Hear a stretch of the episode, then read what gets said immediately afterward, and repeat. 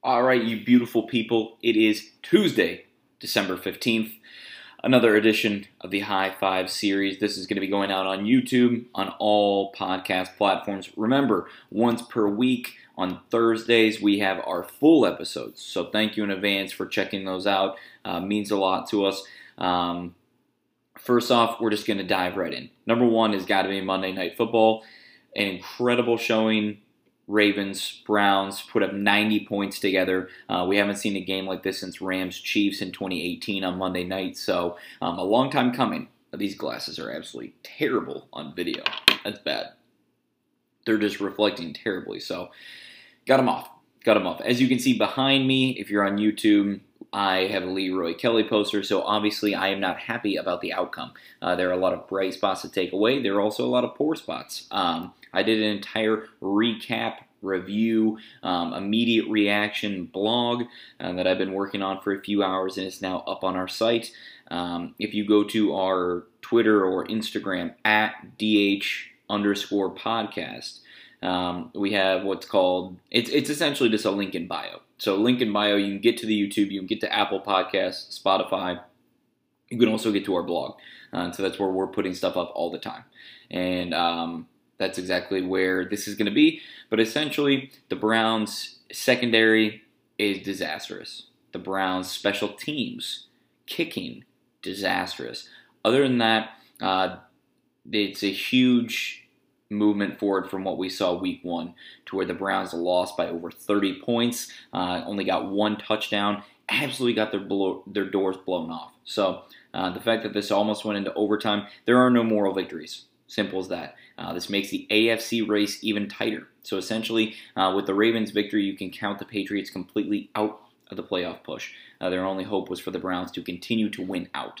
Um, the Browns' chances of winning the AFC North are also now gone. They were very slim to begin with uh, because Pittsburgh still had the Bengals on their radar. Um, but once again, uh, it would have been very difficult for that to come about. So, uh, a lot of implications in the playoffs in the AFC playoff picture. The Colts stay alive, so right now it's going to be looking like it'll be the Browns, the Ravens, the Colts, some sort of mixing of them. The Dolphins are still trying to make uh, throw their name in the hat, but they have a very difficult end to their schedule this season. So they actually have, I believe, they're tied for first with the most difficult schedule coming down the stretch in the last five games. So it's going to be really tough for them to get to double-digit wins uh, in order for them to um, in order for them to be able to make that happen. The Browns are going to end up somewhere around 11. The Ravens are going to end up around 10, uh, maybe nine if they slip and fall.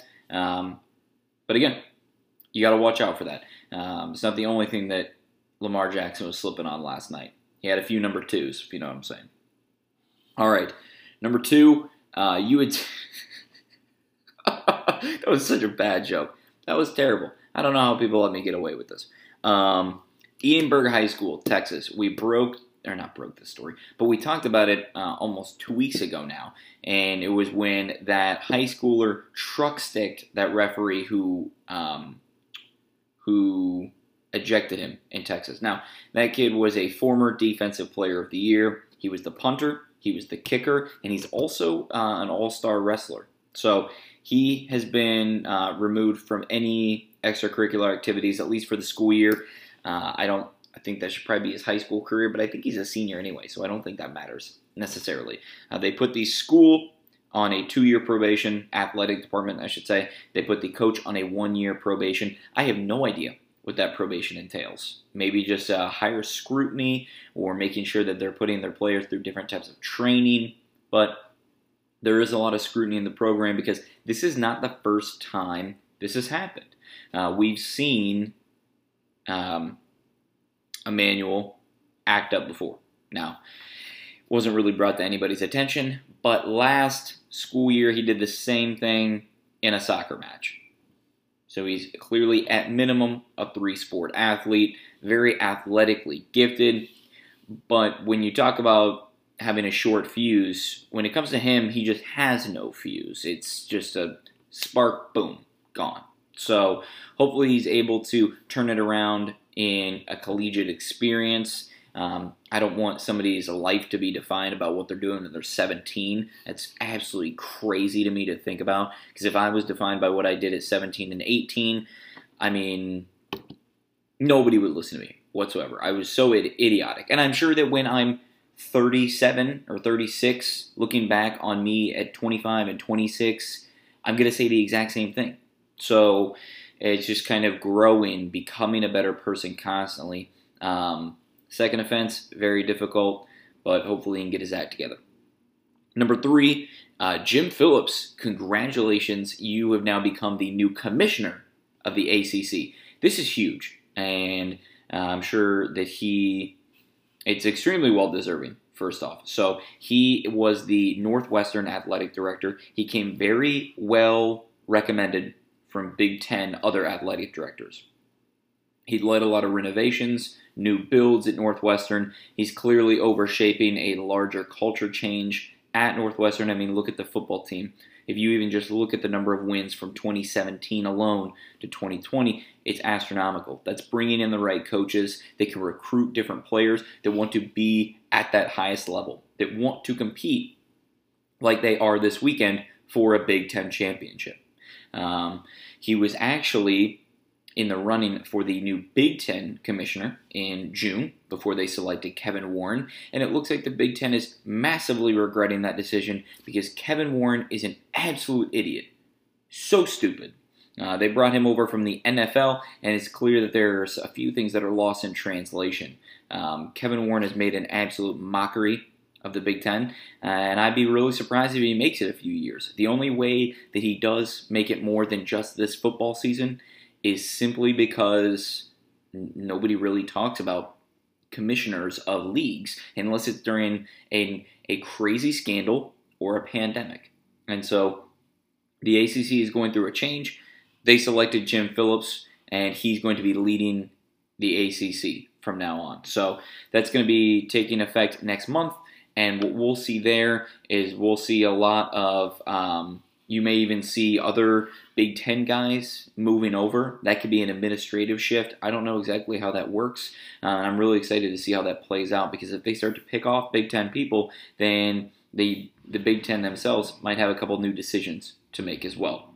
All right, number four, uh, Sam Darnold. He says that he wants to be quote Jet for life.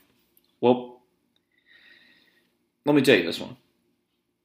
It's not his decision anymore. Um, he is still. This is his. He was in. He was in the Baker Lamar draft class. Um, this is still his kind of. What what is the word I want to use? It's it's his contract year, so he's not playing good by any stretch of the means for a con- contract year. Now, he's most likely going to be out because of his pace of play, but the Jets are also most likely going to be cleaning house on the administrative side. They've already fired Gregg Williams. Shout out Dr. Heat. There's a 100% chance Adam Gase is next. And then after that, I don't even know who their GM is, but his head should be rolling as well for bringing in Adam Gase and Gregg Williams. And then at that point, that entire new power structure, they're going to be getting a new quarterback. And at this point, they should be continuing the tank so they can get Trevor Lawrence. But Sam Darnold saying it's it's twofold. One, you have to say that. What is he going to say? I want out of this dumpster fire. Everybody knows it. Everybody knows that he wants out. Just like everybody knows that Lamar Jackson pooped his pants last night. Everybody knows it. But you can't say that when you're in the press conference. You have to just play it by the book. Say, yep, I love this team. I want to be a Jet for life. I love this city. I love these fans. And you might love the city. You might love the fans. But let me tell you what, you don't want to be a Jet for life. You don't. You want to go to a competent organization with a competent structure of coaching that can allow you to play to the best of your abilities. It's crazy. And I can't believe that. I mean, obviously he's going to say this, but we all know it's not true. And frankly, Trevor Lawrence hopes it is true so that at that point in time he does not go to the Jets. Which, if they continue the tank, you bet your ass he'll be going there. Or he could just pull an Eli Manning and say, I'm not playing. Deal with it your own way. Whatever. Definitely a possibility there as well. Huge possibility. All right, number five, LiAngelo Ball waived. waived by the Pistons. He, the news left as quickly as it came. I mean, he was, I think, on the roster for about three days, but this is not unusual for NBA programs to do this. You bring in fringe guys to see one, do they fit with the culture? Two, do they fit what we're building? Three, can they mesh with the already existing players that aren't going anywhere? Can they mesh with the Blake Griffins? Um, do they work with the culture? He wasn't the only one that got waived. There were four guys that got waived. I mean, it's simply a part of the business. And of course, LeVar Ball went off, but also at the same point in time, nobody really gives a shit. He gets the clicks, he gets the clickbait, but nobody actually cares about him. I mean, just look at the big baller brand shoes and look at the hundreds and hundreds of players they're bringing in because that's a joke. They're not bringing in anybody under the fold. The shoe sales sucked because apart from just clickbaiting and a couple tweets, they provide, or not they, because the Ball family themselves, especially LaMelo, especially um, Lonzo, they provide a lot to the NBA. LeVar provides nothing but clickbait. That's it. And if you can't see through that already, there's nothing I can do to show you. Whether it's threatening MJ, wanting them, at, but yet somehow wanting all of his player or all of his sons to play together in Charlotte, to you know saying that the Pistons are going to regret the day that they let LiAngelo go. No, they're not, because he is the worst ball brother. He's the worst one out of them all. Can't blame the Pistons. They made the right decision. But are we even going to talk about these other three players that got waived? No. No, we're not. So there you go. There's your top five for the day. Uh, we will see you back tomorrow. It's going to be a good one, folks. Uh, I want to make sure that you know where to find us at DH underscore podcast. Uh, if I knew video editing skills, I'm trying to take videos to learn or trying to watch videos to learn more about how to like put things in here um, so that you can just click a site, hyperlink and get that done. So, all right, everybody, we'll catch you tomorrow. Find this anywhere. Uh, listen to our full episodes. Interact with us on Twitter. We're always accepting new guests. If somebody wants to come on the pod, we're more than happy to have them on. If they'd rather come on one of these daily segments, that's great too. It's great too. All right, everybody, take care. We'll catch up soon.